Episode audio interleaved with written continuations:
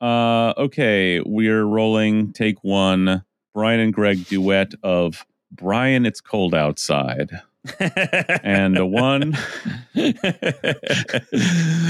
well, you know, it must have finally gotten cold, Greg, because not only am I not wearing a short sleeve shirt here in the house, I actually have long sleeves on. I regret okay, to what, inform. What, what, about the pants? What about the pants? Say, I regret to inform you and the audience. I'm wearing actual pants in my house. Whoa. I am not walking around in shorts. Uh, and I even have slippers on my feet right now to keep them warm. So wow. it is officially cold in the city of Seattle. That's got to be like a. I mean, you're not. Keep, are you keeping the house colder than you would in in other days? Is it? it has got to be just like mental, right? Or you're like trying to like. Okay. Uh, is it?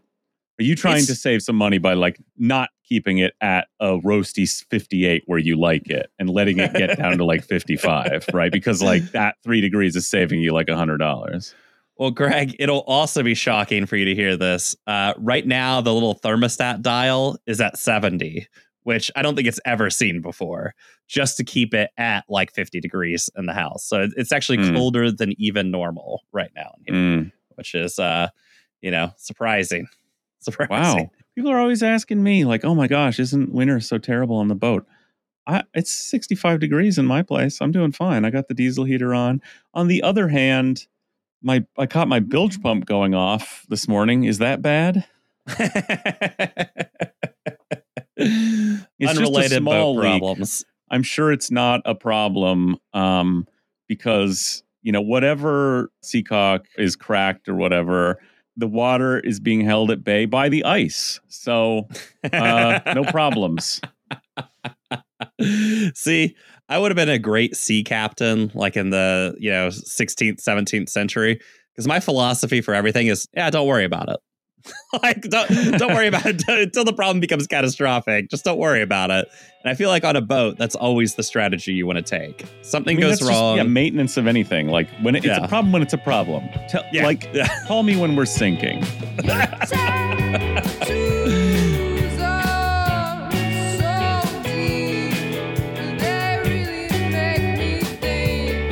Welcome back to the Mechanical Freak podcast. It's a Greg and Brian day here on this very cold Seattle morning. I think it's 10 degrees outside right now, last time I checked. Uh, awful. yeah, it's uh as cold as it gets, man. Yeah. 10 degrees with no snow, which I feel like is a real it's a real letdown. The kids this week we had that little bit of snow on Thursday, and I saw because we have two school like schools like literally right next to us, so we have to kind of like pay attention to these things to plan when we leave for work in the morning. Uh, all they got was a slight delay on Friday. They didn't even get out of school. Like mm. robbed, robbed. That's all I can say. Yeah, didn't get out of school. Will never see snow in their lifetime. Never know what it was like. that, that, was their one chance. That little flurry we had on Thursday. That was their one chance to. They'll be it. telling. Well, I was going to say their grandkids, but um, let's be serious the 10% of them that go on to have kids, uh, who then their kids have kids, uh, can tell their grandkids about it. So, yeah. The other, the other 90% enjoy obscurity fading into history. Um, yeah. For f- like flaming into history when, when, when they drop the bombs on us. Yeah. Uh, oof. Couldn't happen soon enough.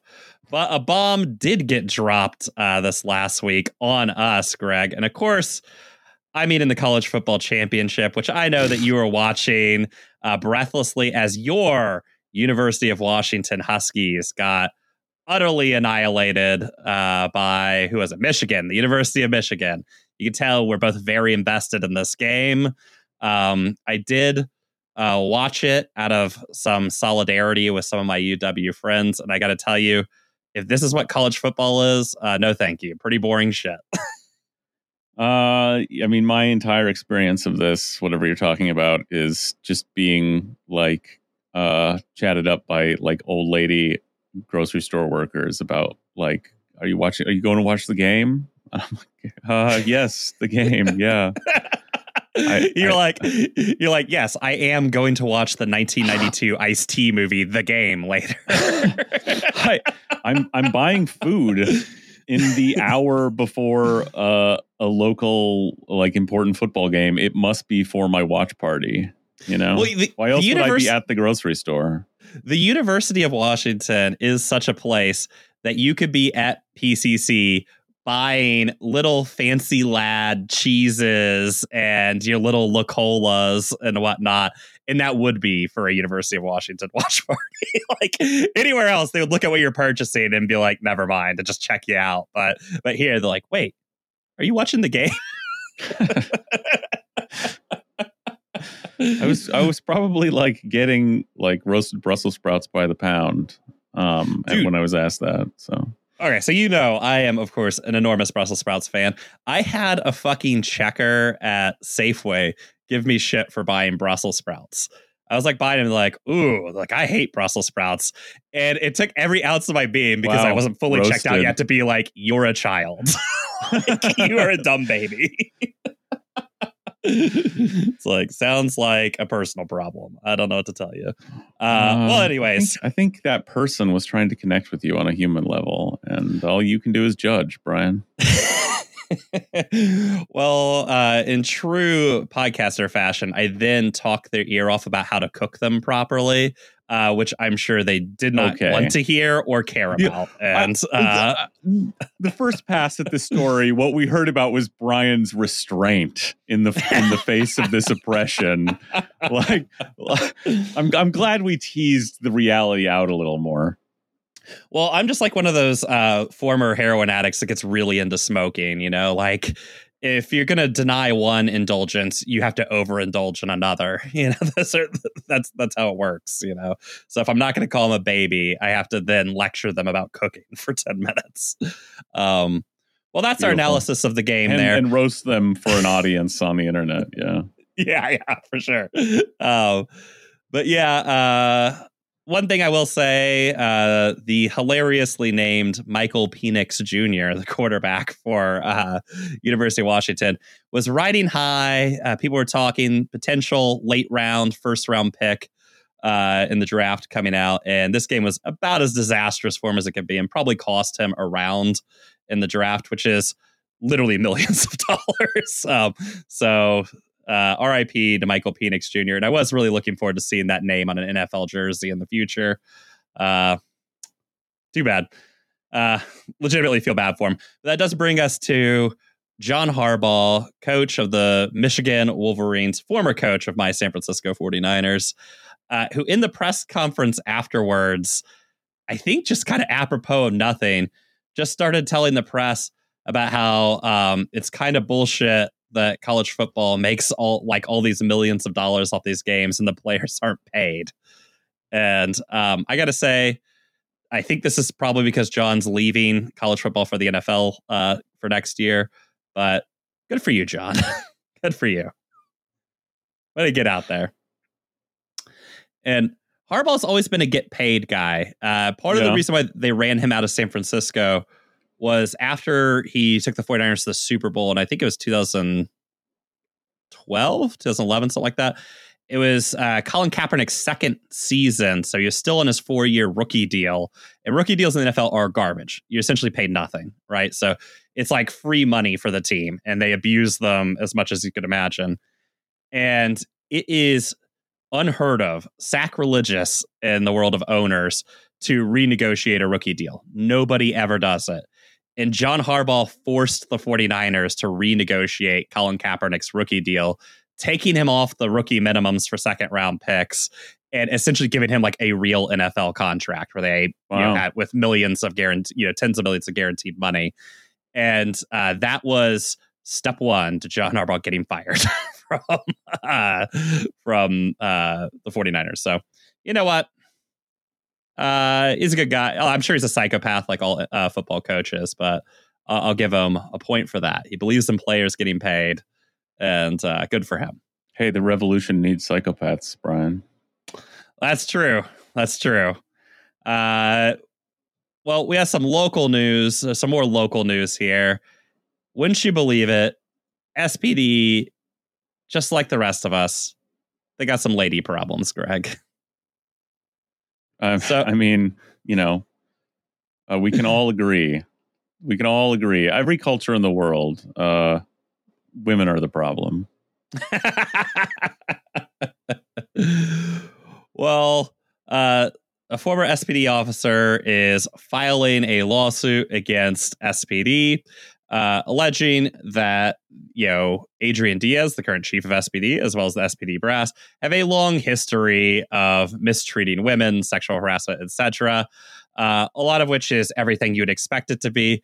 But I do think there is a, a funny, like, there's that little extra spice the SPD likes to put on their own uh, allegations of misdeeds. Mm-hmm. Uh, I, am going to read this first paragraph here from uh, friend of the show, Ashley Nerbovig's article on this in The Stranger. When Seattle Police Department Captain Diana Nollette told Chief of Police Adrian Diaz that SPD's other women employees might not want to participate in a flag football competition against the men in the department for a team building exercise, Diaz allegedly told her that the women could instead be cheerleaders, which is they like Adrian Diaz was looking back and like, can we do the scene from MASH? MASH, yeah, yeah. On lips, you incredible nincompoop. That, that's his line. Look, he was trying to include them. Look, if you don't want to get tackled by your psycho cop colleagues who like that's someone you don't want to get into a friendly football game with. Oh yeah. Right? Like yeah. as a team building exercise. Like that's where I mean that's where people get really hurt um, is in your your amateur sports when you have like a psycho who takes something way too seriously mm-hmm. um, and acts unsafely and and you i mean you're going up against a team of all cops i mean in football no less i mean could uh, you imagine yeah, the insurer the, the for SPD looking oh. at their tables for that one and being like, "Oh God, the chances of somebody getting shot at this are like one hundred percent," or or just die. I mean, just dying yeah, from from like an insane illegal tackle. You know, like you know, getting mm. like picked up, flipped around, and like pile drived into the ground. Yeah, just incredible. Um, yeah, what I like this too in that, uh, of course, this you know is broken down to well the women didn't want to play flag football or whatever as opposed to uh, i'm an adult at work so yeah i don't want to do that like this isn't gym class we're not in fourth grade um i'm good yeah this is a dumb idea and, yeah and well, it was i mean that you know that's this is how uh cops they're they're just like a purified expression of like of americans really yeah, you would think in, in, like a healthy society with a healthy work culture, it wouldn't have been left to the women to say, this is a dumb idea. Don't do this, you know? I mean, uh, look, but you do have to hand it to them. Uh, the women, right? Once again, this is stupid. Uh, stop doing it. Now, that being said, this is obviously uh, just one instance in what is described as a history of misogyny in SPD. Uh, something that's like, let's be serious, guaranteed that's all true. Uh, we know police hate women. When Ashley was on, we got to hear all the stories of how, you know, when quote unquote responding to domestic violence calls, they would just hang out in the Safeway parking lot eating chicken wings instead of uh, actually responding to the calls. In one case, getting a woman brutally beaten in the process. Um, you know, look, uh, if you're a woman, stay away from the police in all ways. Don't get a job there. Don't marry him. Like, it's not great. The situation's not great. All right. Well, look forward to seeing how where that case goes. I'm sure reform of SPD is right around the corner. So, uh, the last the last we hear about that problem. Well, more women of, cops, I say. Yeah, yeah. Well, I, I, will say Seattle, I, I, felt like was ahead of the curve in having women cops that engage in racial profiling and are as abusive as the male cops. I felt like we we had a real like around 2014, right when there was the uh, was it Walter Wingate uh, incident on Capitol mm-hmm. Hill where the female cop like arrested a guy for just being black and walking down the street who was like 60 years old.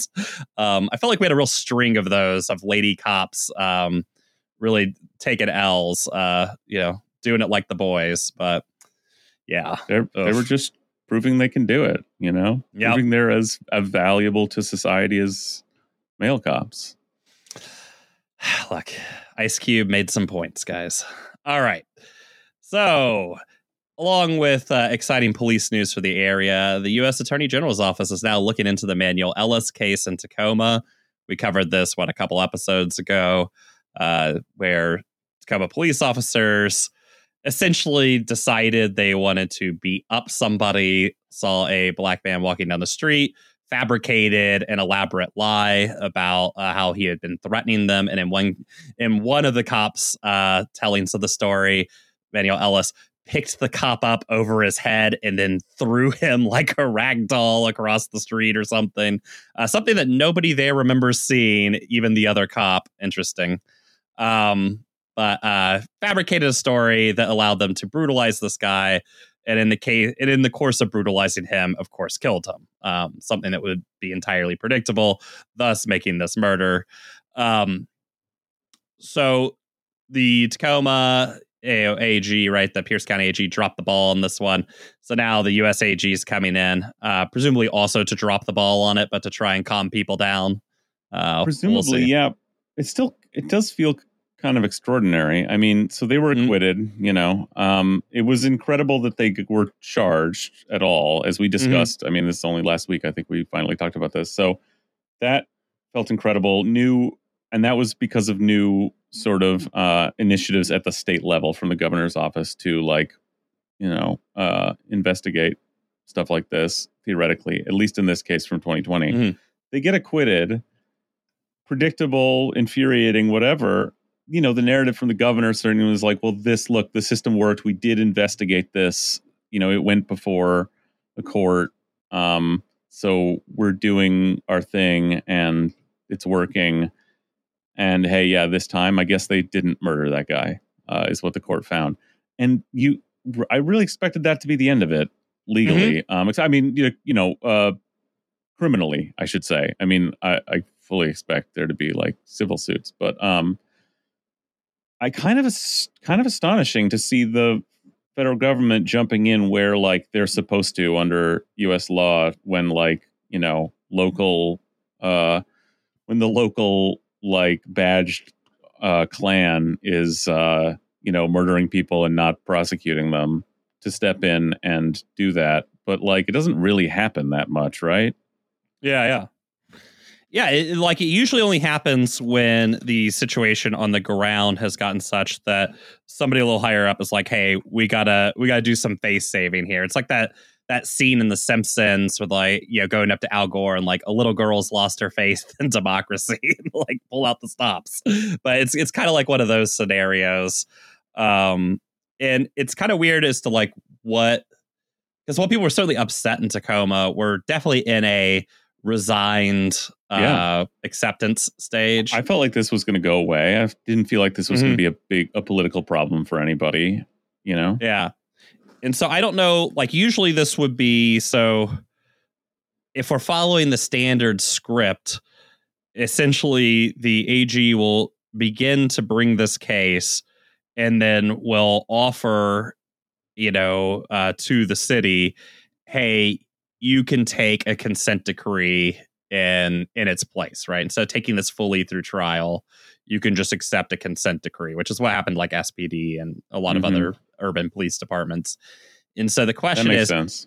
as the Seattle consent decree is now closing out a complete failure, having failed to really do anything with Seattle PD, uh, their uh, racial bias stops are the same as they have ever been. Uh, the only major change is they just largely stopped recording uh, information. But you know, hard hard to say that SB has become less violent over the last decade. Yeah, no. So as the Seattle one kind of falls apart, it's interesting that Tacoma might be going into a consent decree. Yeah, that is interesting. I I had not thought of that angle. That makes total sense. That this is that that's where this is going. Is that so? And yeah, that is. I mean, is that a coincidence or is that a jobs program for like three guys at the uh, U.S. Attorney's office in this district? That's like, uh, hey, our portfolio is going away. Um, I mean, do we need to get something else going? You know, so we can say like, hey, we've got. Uh, this is one of the things that this office does. We're mm-hmm. keeping mm-hmm. police accountable. We're doing police reform by you know doing this consent decree here. Makes it makes sense to me. Well, they already have all their bookmark tabs set in their law books for discussing the consent decree. So it's like instead of pursuing some other thing, let's just do this again because I already got the notes. All we got to do is like a find replace, you know, for the city, and we're we're good to go. Um, in which case, uh, hey, look, this is a cost saving, uh, work saving, not maybe not cost saving, work saving measure, and I applaud that for all all employees. You know, Beautiful. Don't work too hard out there. All right, well, Well- you heard it here, folks. Uh, that's a prediction. This uh, ends up in a consent decree for Tacoma. Yeah, that'll be funny. Uh, it'll the funniest part about that will just be watching the Seattle Times and whatnot all pretend like this is a brand new process and we're watching it again for the first time. You know, like Yeah. oh, what what could possibly happen with this consent decree? Let's all as, hold as our they're simultaneous. Well, but they'll also. The, I, I think they're also going to be saying this is great news for Tacoma because it, the process really worked wonders for Seattle Police Mm. Department. Yeah, or maybe we'll turn it into an issue of regional pride where it's like Seattle it got out of its consent decree but not not to not backwards Tacoma Just shows how far ahead of Tacoma Seattle is in terms of police reform as as they're literally exiting uh, this process and Tacoma is entering its 10, 15, 20 year consent decree process. oh, you gotta love it. All right. Well, in other exciting news, uh, I got a tweet from Governor Ron DeSantis sent to me personally. No, I got a tweet from Governor Ron DeSantis. I wanted to read you, Greg. This is great. Today, I am directing Florida's colleges and universities to make it easier for Jewish students to transfer to a Florida, a Florida higher education institution. While leaders of quote unquote elite universities enable anti Semitism, we will protect Jewish students and welcome them to Florida. Now, I saw this, this he posted this uh, early in the week. And obviously, this is a response to the sort of ginned up panic that there's some sort of uh, like anti Semitism brigade at Harvard and Columbia and stuff chasing students around. But how much of a self own is it to transfer from Harvard to Florida State? Like, how fucking funny! how fucking funny is that? oh Like, God, he's giving somebody's he's gonna giving do them it. refuge. yeah. Oh my God, they're the Zionist refugees from Harvard ending up in, you know, Pensacola or whatever. Incredible. Imagine being at like a MIT, like, you know, uh, like chemical sciences, you know, department or something, transferring to Florida State and looking up at the periodic table and it's all just flavors of Gatorade, like going across the periodic table. or I had one friend, he he pointed this out. He was like, you know, uh, he's like, I think it's like famously the Columbia football team has like not won a game in 30 years or something like that. It's like, oh, so maybe some of these uh, Columbia football prospects will will transfer to like walk on to a a D1 school team.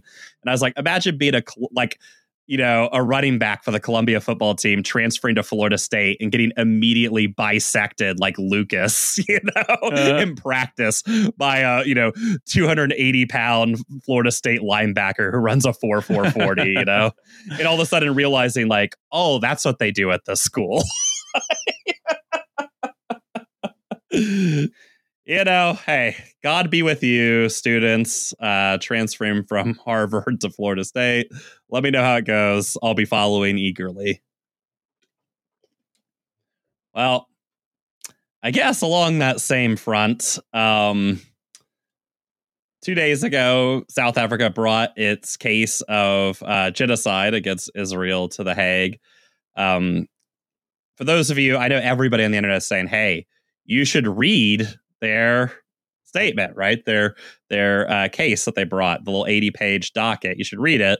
And uh, let me echo that. You should read it. It's uh, Yeah.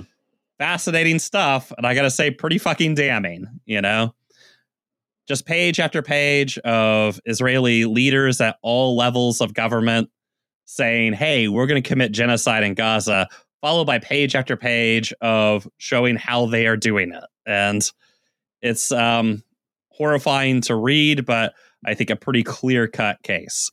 Now, yeah, I mean, good on the South Africans for for doing this. Um, Mhm. there is so, such a weird like dynamic at work here, where like all this stuff is stuff that we we've already known. It's not like there's been they didn't have to put in like a big investigation. They had to put a team of l- lawyers to put a, this case together to write this uh, indictment or whatever it is. But like no research had to be done. There was Mhm. barely any real like journalism had to be done because these are like so much of this is stuff put out directly by uh state organs or you know state officials uh the highest people in the country down to the soldiers like putting themselves on TikTok committing atrocities and it's stuff for that reason we've already seen and been outraged about and been driven crazy by the in this country in America the the depraved barbaric insane like uh lockstep support of Israel like proud uh brazen indignant support of Israel and funding of Israel and you know the diplomatic cover for Israel all while this is happening right in front of your eyes while they're saying it out loud. And so like what this amounts to and like it's very clear like th- this shit it didn't matter right like Mm. it, it does if it doesn't matter like for the united states when all this is out there when they're looking right at it to even really seemingly be at all worried about the repercussions of this of getting like of having this blood on their hands on any level like you know morally their own conscience or politically diplomatically politically in america in you know in terms of like you know uh democratic input of people who are against genocide diplomatically in the world it it seems to not matter. And so like they seem to have made the calculation like we're we just need to do this and and just keep a stiff upper lip through whatever accusations and just keep saying no no it's fine israel needs to do what they're going to do. So what you have at the international court is like it's cathartic you know? It's like um seeing these judges these basically essentially you know they're jurists they're diplomats essentially from representing the governments of a bunch of countries that are on the court right now um including you know the the five security council members and and fucking germany. It's kind of this just more substantive official venue where all of this stuff is getting aired that has already been completely public and around the world though a lot of it doesn't make like the pages of the new york times of course.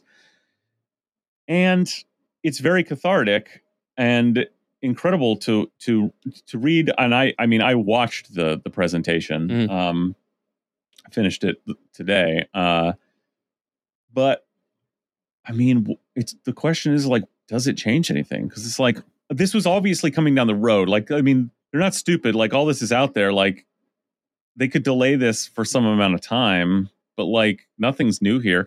And Hmm. still i mean now that this is i mean the the stories have dropped the coverage in the mainstream press has dropped and like you know the new york times coverage of this is uh is shameful and and disgusting. Just like not engaging with the actual uh with the actual evidence with that again they've had all along um so i mean Yeah. very cathartic i mean the right thing to do and i think the south africans must know like you know this isn't isn't going to put an end to this right but like it's not right like there's Yeah. nothing I don't think it's gonna put an end to it, but I think that uh, as the ANC is well aware, it's like forcing recognition, just like Mhm. they forced recognition of what the apartheid government Af- in Africa really was.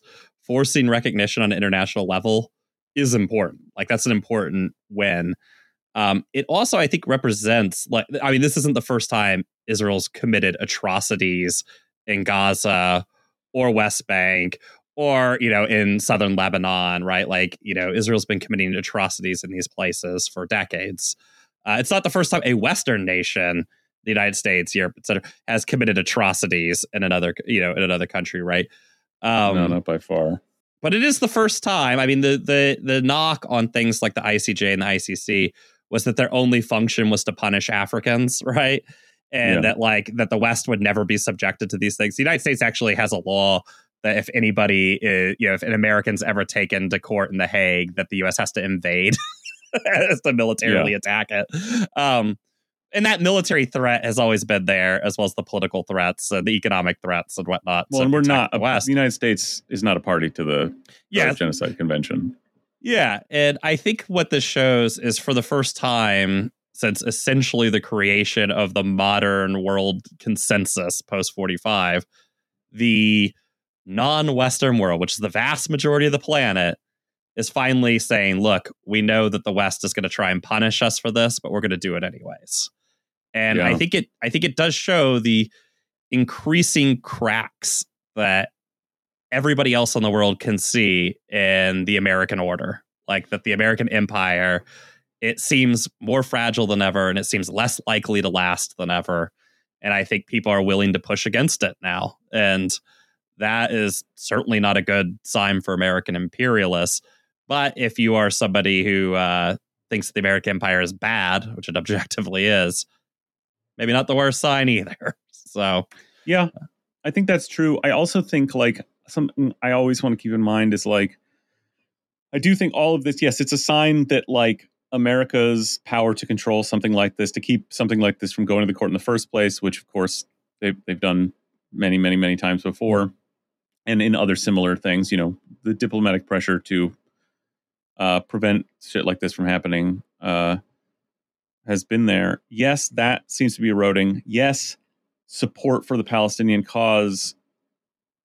Obviously, this also reflects on that, um, like that it's grown. But it's also, um, I think it's like more useful to think of it as a reflection of the scale of the barbarity and brazenness mm-hmm. of the war in Gaza. Like it's really that is what's driving this. It's like of everything, of all the of all the changes in all of all the the willingness of people to support to come out to lose their jobs if it's that or to um uh risk you know restarting another genocidal war uh against them in Yemen which is what the Houthis have risked doing and we're going to get that in a minute what the Houthi movement has risked doing by by you know taking the stance they mm-hmm. have that willingness all all on all levels is about the astonishing barbarity of what's going on there and how public it is. Yeah. You know, because like there's other awful, the same people, indeed, the United States, again, like in Yemen,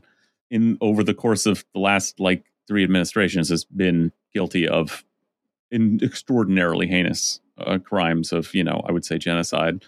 Mm-hmm. Um, but they weren't out there like, not every American politician was like running on that uh, yeah, you know, yeah, and publicly yeah. like like uh, and getting angry at you for being against it. Like it wasn't like a massive like thing they were wrapping the flag around um and well, like killing, celebrating as a holiday you know yeah, like killing yemenis wasn't considered an integral part of the like your political personality or whatever and yeah i mean i so i think some of these things you know we, we should talk a little bit more about yemen here in a minute but I think a lot of these things are interrelated, right? I think you're right that it is like the sheer scale and brutality of this is why it's drawn so much attention.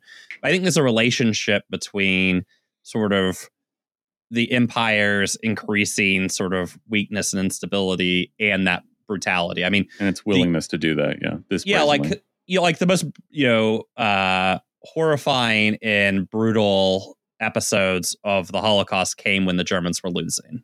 Mm-hmm. You know, and that's not an uncommon i mean the same thing in, in the american occupation of the philippines and you know 1899 etc right? Like you know these typically are the boer war the british the british carried out the biggest atrocities during the boer war when things were not looking very good for them yeah. Um and again you know, again recently over the last decade in yemen. Yeah the same yeah. thing exactly you know? yeah. I mean that was a response to the us not liking how the arab spring was playing out in yemen uh, and then carrying out mass atrocities there through a, their Saudi proxy. Um, like the real like mass starvation and blockade started when like mm-hmm. they couldn't like do anything to them militarily and they were still fighting back. You know? Yeah, yeah, and so I think that uh, that those are kind of like interrelated issues, and we talk about this and we say, oh, you know, this is a sign that the empire's weakening. And like, what does that mean to Gazans on the ground? And unfortunately for Gazans on the ground, not much. You know, or, just or like, it's worse, or it's know, bad news. Yeah, like just like if you were to tell somebody in the camps in like 1943, like, hey, uh, the Battle of Kursk happened, the Germans are fucked. Like, you know, it's like, well, great, but here we are. You know, we're still here.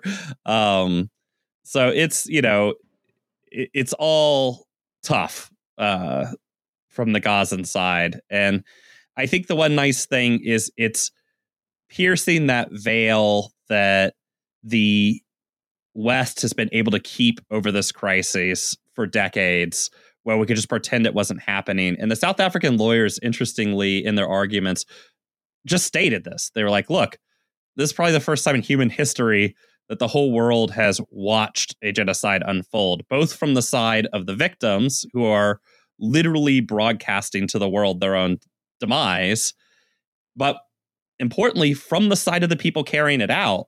And then in the trial or in their in their opening statements, the South African delegation just played TikTok videos for the judges mm-hmm. of Israeli soldiers, basically being like doing genocide for the lulz and like dancing in front of you know flaming you know city blocks and stuff. And you know it it is one of those things that it's look it's all online we all see it but it's also important to have i think official records that like no this shit happened like because we, we say this really don't really give a shit what anybody thinks about any of the stuff they're going to carry it out anyways. But they clearly give a little bit of a shit because they are on a full court press to pretend like this like that this South African genocide case isn't happening, or if it is, you shouldn't care about it, right? And also that you know what you're seeing with your lying eyes is bullshit, right? You know, like they're yeah. on a, a full you know court, like throw sm- as much smoke as you possibly can press. Now, I think the response, particularly the online response from Zionists, is very interesting in that it very predictably, given that South Africa brought this case, went straight to just racism of like, you know, why are blacks allowed in a court to begin with? it's like essentially yeah. in the online response to this entire thing. Uh, yeah, I mean, just utterly showing their ass there. No surprise. I mean, settler colonists are gonna settle colonies I mean, they're they're yeah. gonna be fucking psych racist psychos. Um, that's you know, in this moment of like in a period of weakness, you know, whether it's overall weakness, like whether that's quantifiable, or just at, at any point where the empire feels like its its recourse is violence, it uses it, and to mm-hmm. if if necessary to uh enormous monstrous effect. I mean, like you know, the the mm-hmm. Cold War, you know, like the the wars of the mid century like were you know est- extraordinarily murderous because that was what the U.S. Uh, felt was the tool in their toolbox. I guess you know to yeah. And uh. did it make ultimately like America look weak, like losing in Vietnam after committing a like a massive genocide from the air? Yeah, but like did it matter? I don't know. I do think like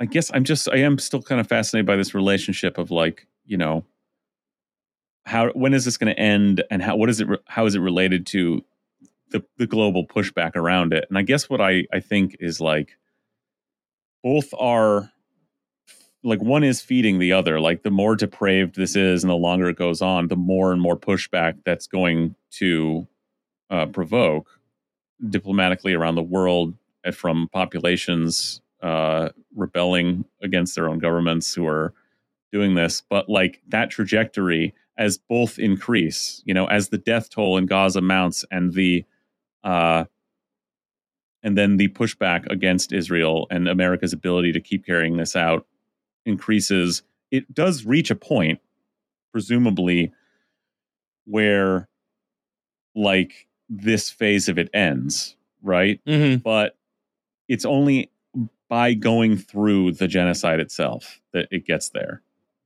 You yeah, know what yeah. I mean? Yeah, yeah. There's nothing like they're going to keep doing it. People will get more and more outraged. The evidence will mount. It'll become more and more diplomatically impossible for the US to do it. That'll just keep going. And that those points cross and it ends, right? Like this mm. phase, whatever. Like, but Mm. like it, the people are already dead. You know, like Oh, that's Yeah. the way I understand it. I don't know. Well, it, it's it, it's hard to say like what is because the only time we've seen a major imperial power that literally is controlling the world capitalist order, right, and sees itself as the guarantor of the world's capitalist orders. We've only seen it collapse like one time in recent history, which was the British, but they essentially handed it to the Americans while you know taking on a sort of like you know lesser partner status in it, right, and so it was very violent. I mean, that that period from 1930s to the 19 you know 50s or whatever is pretty violent period in, in world history. Uh, Mhm. But you could certainly see it having gone a lot worse. Um, the Spanish Empire, when it f- essentially fails in the 16th century and hands, you know, Western world imperial status, uh, increasingly taken over by the British, is again a very violent period. And I just think the collapse of the American empire, there's no reason not to think that it's going to usher in some pretty horrific violence uh, from the American side and from the grasping side of others seeking to take the US's place. I mean, the one big difference is nuclear weapons weren't really the th- the thing they are today when the British Empire was falling apart, you know.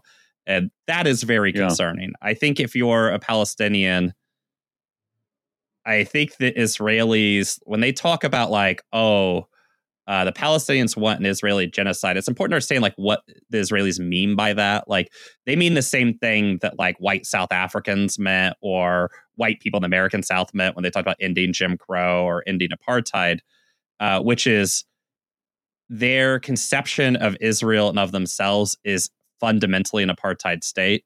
So ending that in any way essentially is a genocide against them, right? So they see that as the same as physical death, right? That's a spiritual death to them. They see the same as physical death.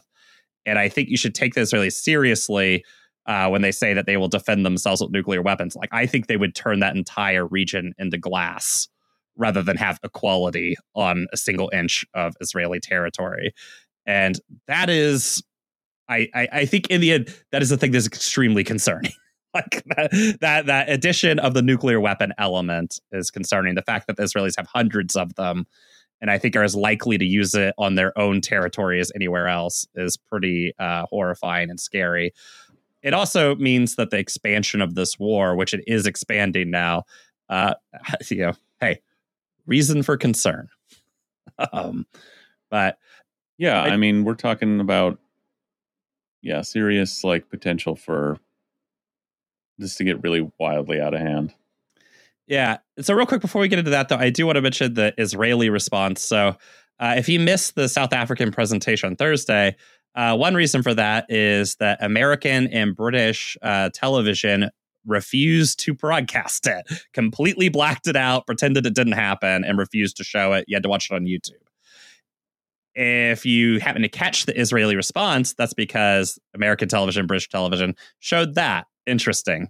Um, the Israeli Incredible. response was was kind of fascinating. I mean, they of course like what got the headlines was the old doddering lawyer they had who just lost all his paperwork and was just looking through it like on the mic going, I lost my paper.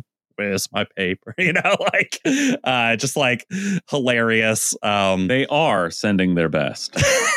the, the sad thing is is you know like that probably was the greatest legal mind that they could muster um but their case hilariously never refuted the fact that they were carrying out a genocide their basic case was a yeah maybe we're carrying out a ge- genocide but uh so are the Palestinians. Our evidence, just trust us. Like they just kept saying, like, it's plain to see. And it's like, well, it's interesting. You keep saying it's plain to see. And I think the South Africans could say the same thing. It's plain to see. But instead of doing that, they instead read page after page after page after page showed video after video after video of your leaders saying we're committing a genocide, right? It's like interesting that you don't have the same, you know, uh, uh, convincing case to make. But that was just like one little bit of it. The other two things that they essentially hung their hat on was that South Africa has no right to bring this to the to the court. Uh, they used fancy legal terminology, but was again just relying on the idea that black people are not allowed to bring charges against white people in court. Interesting. Uh, and the other one was that the court can't do anything about it anyway, so it should just shut up and drop the case. Um, which were two interesting uh, kind of legal arguments to rely on because neither of them denies that Israel's committing the genocide in Gaza, which I think continues Israel's like I, I think Israel's outward expression of like, no, we're doing this. Like it is the well, West's this, problem to try and pretend like we're not. it's this incredible. These people are so. These people are so fucking crazy and in their own world, and yet, I mean, I say that, but like the U.S. government is right there with them.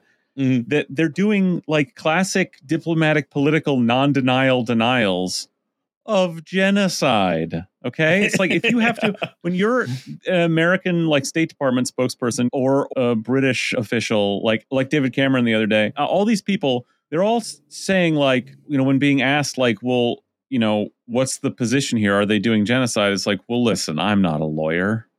It's like if you have to say if you have to make some like oh, well I don't know like someone should look into it about genocide you're really giving away like you should be able to give a like, firm no on that one yeah which of course I mean they do that too mm-hmm. but some people who want to cover their ass in certain questions um, they've also of course the U.S. government has roundly like dismissed this as nonsense um, but like you know, but it's the same thing of like going to yeah, going to the the ICJ being hauled before it on genocide charges and making like a technical like jurisdictional like mm-hmm. procedural argument against a charge of genocide. My God. My God, it should be a little easier to refute. Yeah. You know, because ideally, you know, you'd want to not be doing that shit. Mm-hmm. Well, they insist this isn't happening, which it seems like would be pretty uh, easy then to come in and be like, well, all those videos and commentary uh, where we say we're definitely doing this, it seems like you would have some sort of rebuttal for that.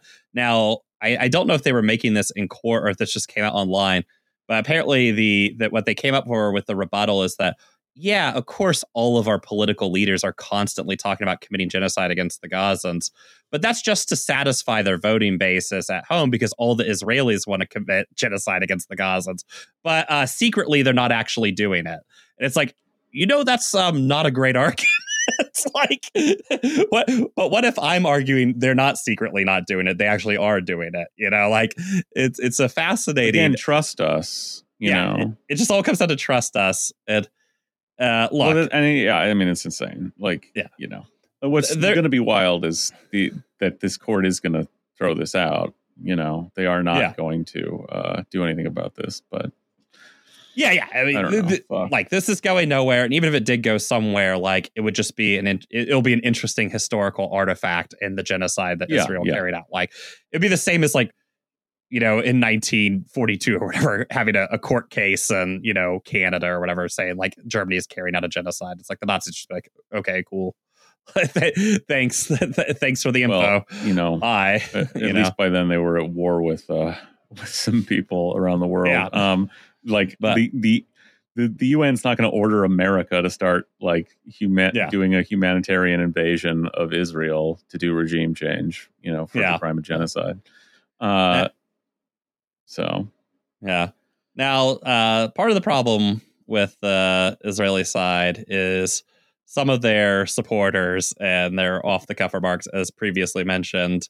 Uh, but I do want to focus on one in particular. It's uh, the senator from Wawa, uh, John Fetterman, who has uh, really been doing a big heel turn up there in Pennsylvania. And he uh, while speaking to Doubters decided to do a little off the cuff commentary on all of this. At which point he commented that maybe South Africa should stay in their lane and worry about you know the stuff in their own country uh, that they didn't have a right to comment about genocide. Um, which they should sit this one out. Was yeah, his just, yeah, remark, which makes you so on first pass. I mean, it's basically it's what a lot of yeah Israelis are saying online is like uh, the monkeys who come down from the trees to have mm. no right to bring fucking uh, cases against us white people is well, I mean, I don't know what you know. How else do you take How that? else do you like, interpret it? Yeah. Well, it's the UN. It's the UN. Like it's a body. It's an international body of sovereign states. Like of which is the whole South Africa point. is like, a member in good standing. like, yeah, yeah, a member that's actually signed the the genocide convention. Yeah, you know, yeah. like so. Yeah, like they're just you know using this process. Like, but uh, well, So- what's wild is when you start to think about it. Uh, you know other possibilities beyond just the bald racism also occur to you and they're they're also weird Mm, yeah, he had cryptically mentioned, you know, they should worry about things in their own country or whatever, right? You know, specifically on their continent well, no, no. In his what he- statement, he says in their own in country. the he then statement. later expands it. yeah now, yeah yeah, yeah.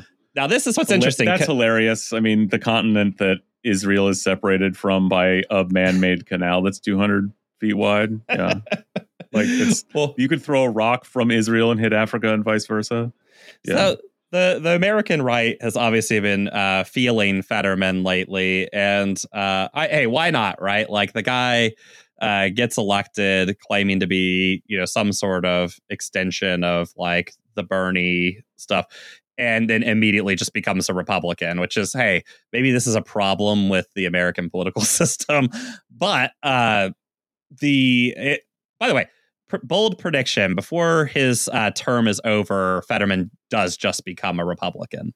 But the uh the american right wing of course immediately seized on that because this is music to their ears. This was a dog whistle. They heard loud and clear. Oh yeah. And they all were like john fetterman uh, is speaking out. Finally somebody's speaking out against white genocide in south africa.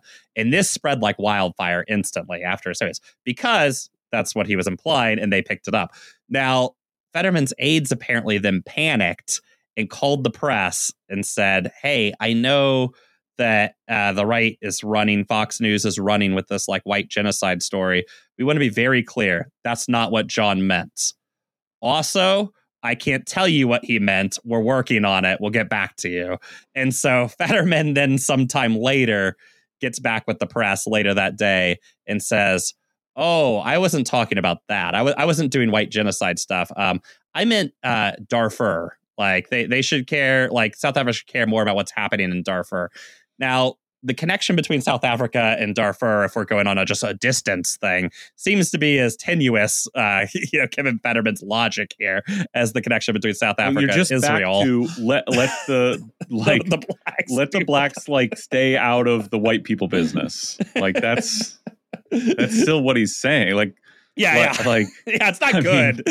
there's there's Like, no what? good version of this. Let's be clear. There's no like if you want to take Fetterman at his word, uh, which you know I think there's plenty of reason not No. to. But the point is like there's no good version. Like I mean, okay. even his official story No, is the not good, good. version, which you were seeing online from like open, fair-minded people who were like trying to figure out what the fuck he could be talking about. We're going like, I guess is he just so monstrously stupid that he doesn't understand that yes, like yes.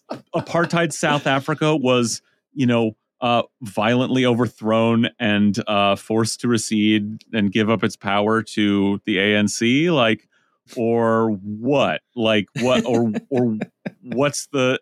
And people were speculating this, and it's like you got to because the the white genocide in South Africa like line is so insane and bizarre and revealing. It is Mhm. like he's obviously look, he he always had a lot of bad uh opinions out there you could find at the time. He's certainly in this like really shown his ass, but like that does but like there is a psychosis on in America, even among liberals, Democrats, where it's this like displaced nationalism for Israel for whatever fucking reason that like doesn't necessarily have to map onto everything else in the world. Like to be a Zionist really in Israel and carry that out and be a part of that project, yeah, you do actually have to be a monstrous racist. It's just the two things are Mhm. inextricable. You can be a dim-witted big city liberal and even an elected Democrat, maybe, and just have this insane psychosis around Israel that like makes it this like science fiction that has nothing to Mhm. do with reality that you don't even understand that you're just like religiously devoted to. But and you can do that it seems without being a like revanchist like white nationalist like uh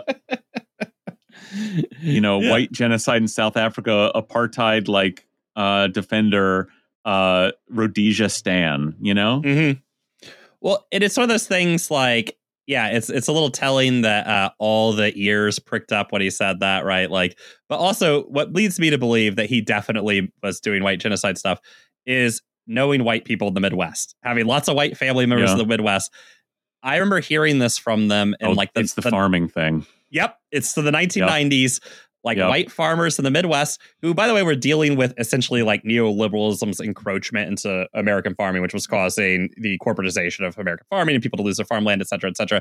And their psychotic way of dealing with that, because they were not capable of understanding that like capitalism could be bad and fucking them, was to adopt this cause, which was the white farmer in South Africa. And so it's that this whole thing, it's a mania amongst them because it's filtered through so many layers of bullshit. Uh, but the second Yeah. everyone was going, like the second I watched that clip of him, I was like, oh, he's doing white genocide shit. Like, and um, you know, I, I, I was like, I, look, I've been in the Midwest.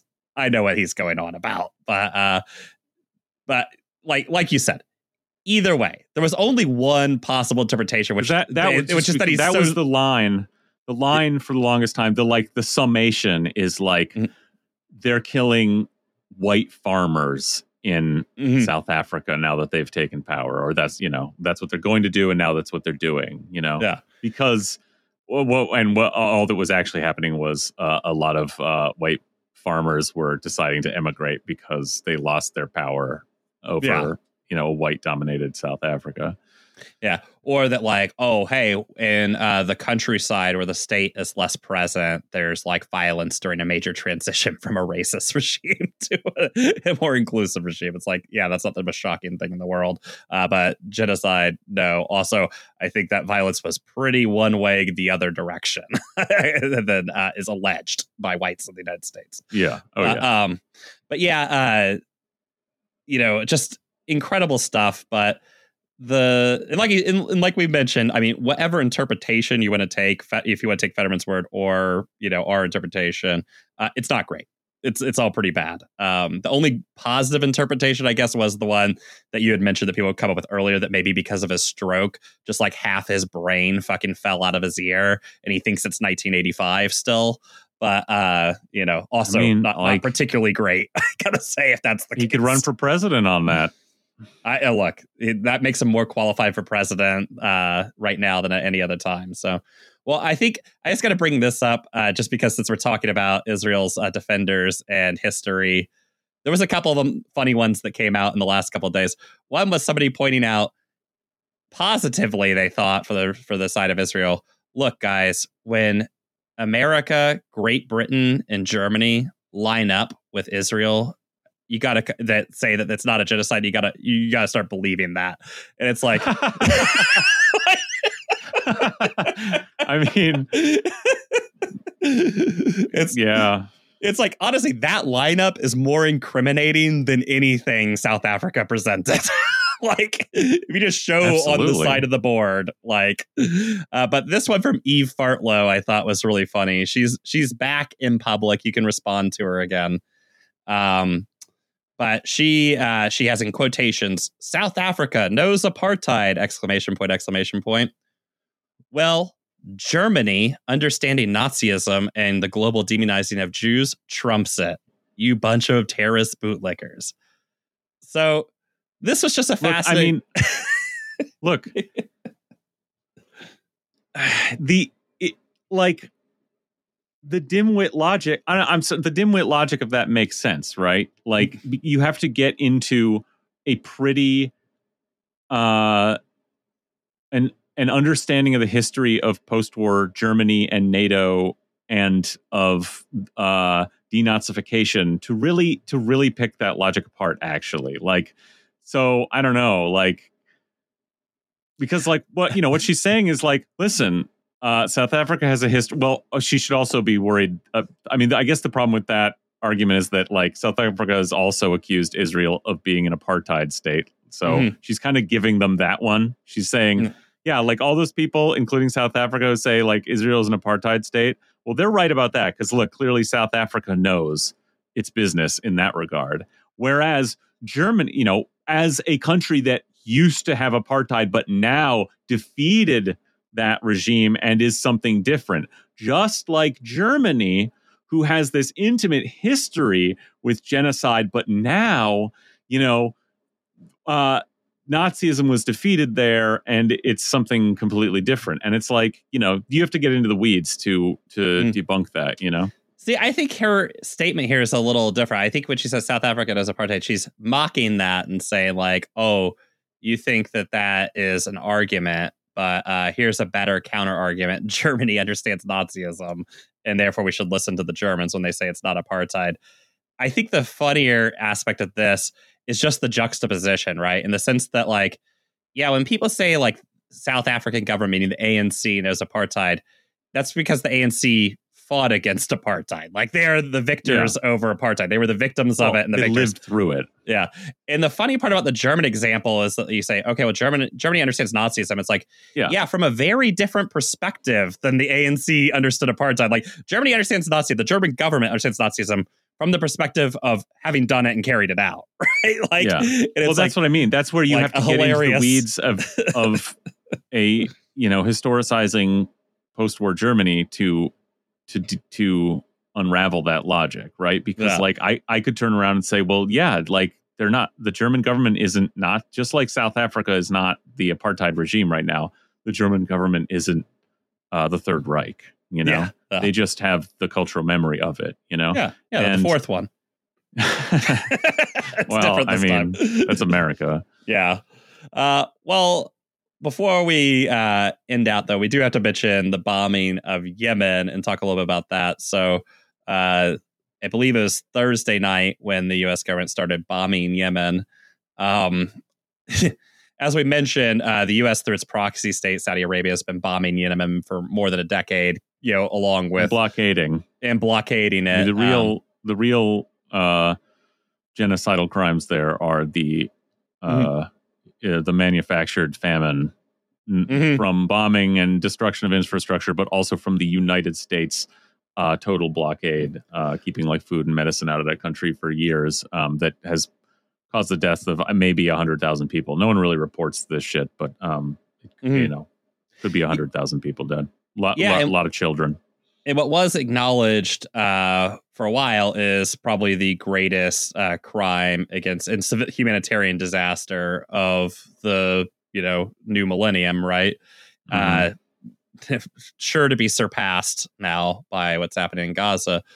Well, I mean, in terms of death toll, I, I think that remains to be seen. But yeah, in terms we'll of, I mean, that's what's different about in Gaza is the speed and brazenness. Mm-hmm. Now, it could absolutely still go on like this, but you know that line of the pushback compared to the escalation of death, like where do they meet and and where does it resolve? Like, is an open question. So, yeah, no, yeah. they're trying to starve that population and blockade them. Yeah. So they could end up doing the same thing they did in Yemen um, yeah, and, and, killing 100,000 people. Very, so, very possibly, but it hasn't happened yet. And so the Houthis, who uh, control most of Yemen, I believe at this point, right, Or essentially the official state of most of Yemen.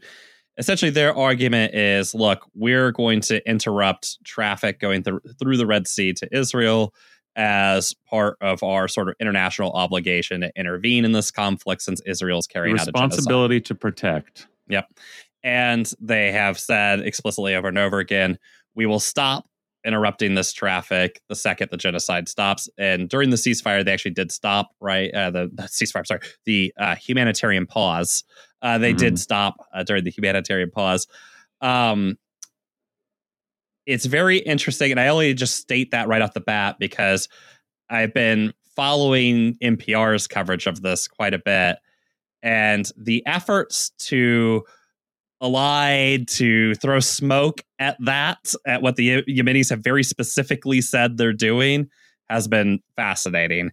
As in today, uh, NPR is reporting on it was uh, Yemeni, you know, piracy. This is this is what the U.S. is going to hang their hat on here. Is that this is all piracy? The Yemeni piracy in the Red Sea has increased since the Israel-Gaza war began, which is a fascinating way of implying that has nothing to do with it, really, other than like, oh, this conflict in the region, now it's gone up, as opposed to what the Yemenis have said specifically, which is we are doing this because of the Israel Gaza conflict.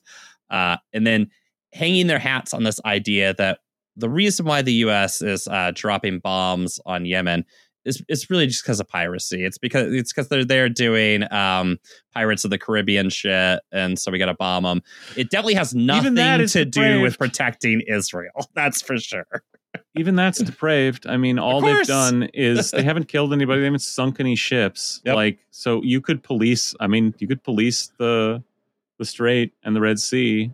Um, mm-hmm. You could load it with naval vessels and prevent and you could escort every container ship going through and you could probably present, prevent them from doing their their TikTok videos, hanging out with the crews, um, and looking badass, landing like jumping off of helicopters to to basically do sit-ins on these ships. Like mm-hmm. you know, um, you, you, can debate whether it's a, whether it's violent or not, but they haven't they haven't killed anybody doing that. Yeah. Um, well, and they're only stopping these ships going to Israel. And then you know to just to uh, to escalate that again, yeah. you know, again, in I mean, it's just it's it's exactly what we started talking about, which is like this is the situation where the empire feels it's at is that it can't brook any it's not it's yes it wants to defend the prerogative of itself and israel continuing to commit this genocide in gaza yes but also just like part of the response and the willingness to do that in Gaza is a response on the part of the empire and the people who run it to October 7th,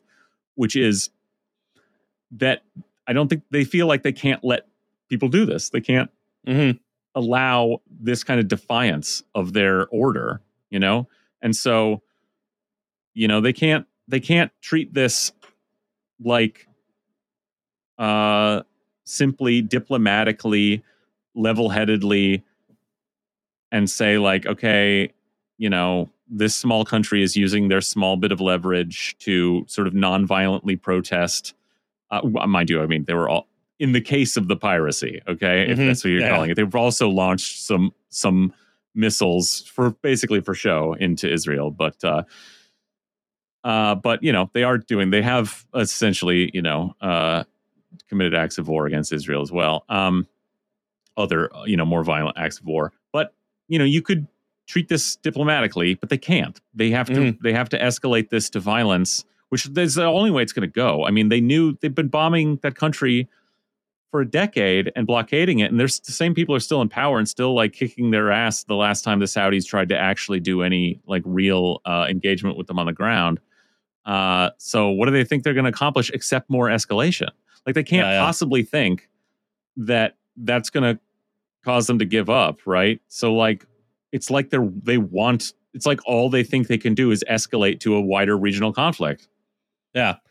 Yeah, and it's one of those funny things too of this like you know treat this like this is a bold new strategy if we're going to bomb them. And it's like well it hasn't worked to this point. There was just an enormous mass rally in yemen of people basically just cheering to support this. I mean one interesting thing is uh, npr they had brought on a yemeni historian from hobart college a yemeni historian to like be like hey who are these people? Who are the houthis?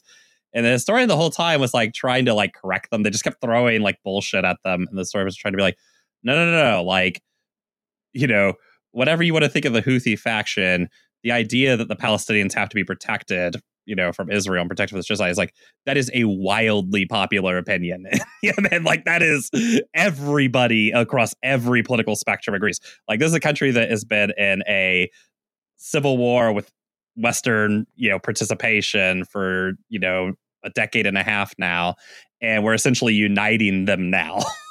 around this one cause uh, with the Houthis on top because of the ones who can do something about it, right? I mean, yeah. everything you you claim you don't like this group, the Houthis, but everything you're doing is just empowering them in every way. At the same time, too, this idea that you're going to run them off by dropping a few bombs on them seems to be uh, a little mistaken. Now, the question of escalation, I mean, yeah, they haven't killed anybody in these ships or anything like that. but things can change, right? And sometimes things change when you bomb people. They decide, well, we're tired of playing nice with this kind of shit, you know? Um, it's interesting that the US, you know, part of the US justification for bombing them, not that hypocrisy means anything, is that the Houthis are endangering civilians, which is like pretty ironic given I mean, the, it's you just know, disgusting. you know. Um, Well, there's also But- been like from you know sitting legislators in this country and and plenty of other shitheads like bemoaning the the the rise in in like home goods and food prices because Yeah. of uh, my egg prices are going up. you know, and even that again, like they s- another thing not to overlook is that like um the Houthis have only like boarded ships heading to Israel, right? Yeah. So they're By all just accounts, trying to they do are doing what they said they were going to do. Like, only yeah. their their very limited like ability to blockade Israeli shipping, right? So, Mhm. but what the propaganda around that has done, you know, if the U.S. was trying to actually like de-escalate, maintain order, react to this in any kind of like a civil way, you would be assuring from the very beginning uh, the world shippers that like listen we're in talks. We we have diplomats on the ground. They're only doing this to uh, ships bound for israel. They we have their word no like other ships are going to be affected. You should keep like shipping going through here. If you're going to israel you until we resolve this you might need to go the other way. But instead they've made the propaganda about this like that it's just this wild uh, piracy that has nothing to do with anything that they're just going to start like taking every ship that comes past through their strait you know? And like that could have been avoided so uh, and maybe it couldn't have maybe people would be too spooked but i think that's what you Mhm. have like diplomacy for that's what you have like an american government for like you know r- with its ships around the world. It, it, they could have come out and said like look no other if you're not bound for israel you're not in any danger of being boarded here. Like it's fine Mhm. but Yeah. they didn't Yeah. they they decided to make this worse the the impact on the global economy Mhm. yeah they chose they chose that escalation Yeah, I mean, you know, this is like eerily reminiscent of 2014, uh, the shoot down of that Malaysian air flight over Ukraine, which Mhm. basically came down to the European Union refused to acknowledge that Ukraine was a conflict zone, which would have forced flight pla- flight ugh, forced flight paths to go around it, you know, to avoid getting shot down, obviously. Um, but because the European Union was maintaining this fiction that there was no civil war currently ongoing in Ukraine, um, that basically they were flying commercial aircraft over a place where jet fighters were bombing things, anti aircraft weapons were in use, you know, on a regular basis. And a fucking airliner got shot down, you know, full of passengers who had nothing to do with this war or anything like that, but were essentially being used as a propaganda prop, you know, uh, in the ongoing conflict in Ukraine. And you essentially have a similar situation here where if the West was capable of like any amount of honesty in the situation, we could avoid people who are just maritime sailors trying to do their jobs, right?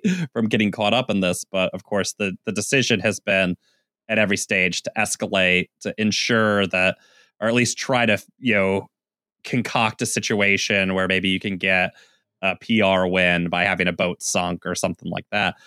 Yeah. Now, I think the real danger is the American Navy is, of course, sent a lot of ships into that shipping lane.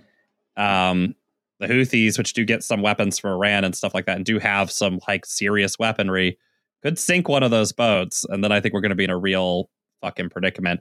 All the NatSec guys on Twitter, all the fucking nerds, are already doing the like, here's you know like our choices with Yemen, and it's just bomb this country, bomb this country, bomb this country. But they all seem to be ending on we should bomb Tehran for this.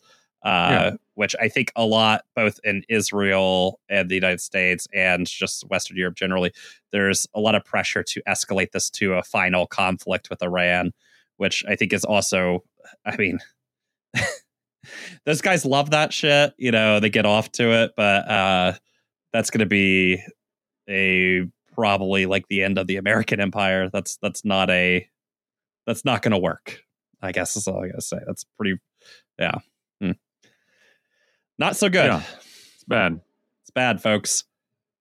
All right. Well, hey, Boeing has uh, parts of their planes just flying off mid-flight. How the fuck have we not talked about that yet? Uh, that happened immediately after we recorded last week. Uh, if y'all are interested in hearing the Boeing beat, we're about to start talking about it right now, but you can only listen to it if you're one of our beautiful patrons. Uh, this month, this month alone, no, this month and every month for the rest of the year, your $5 donation to Patreon will go to the Houthi rebels so that they can get an Exocet missile to fire at a ship. Uh, no, no, no, just kidding. Wink.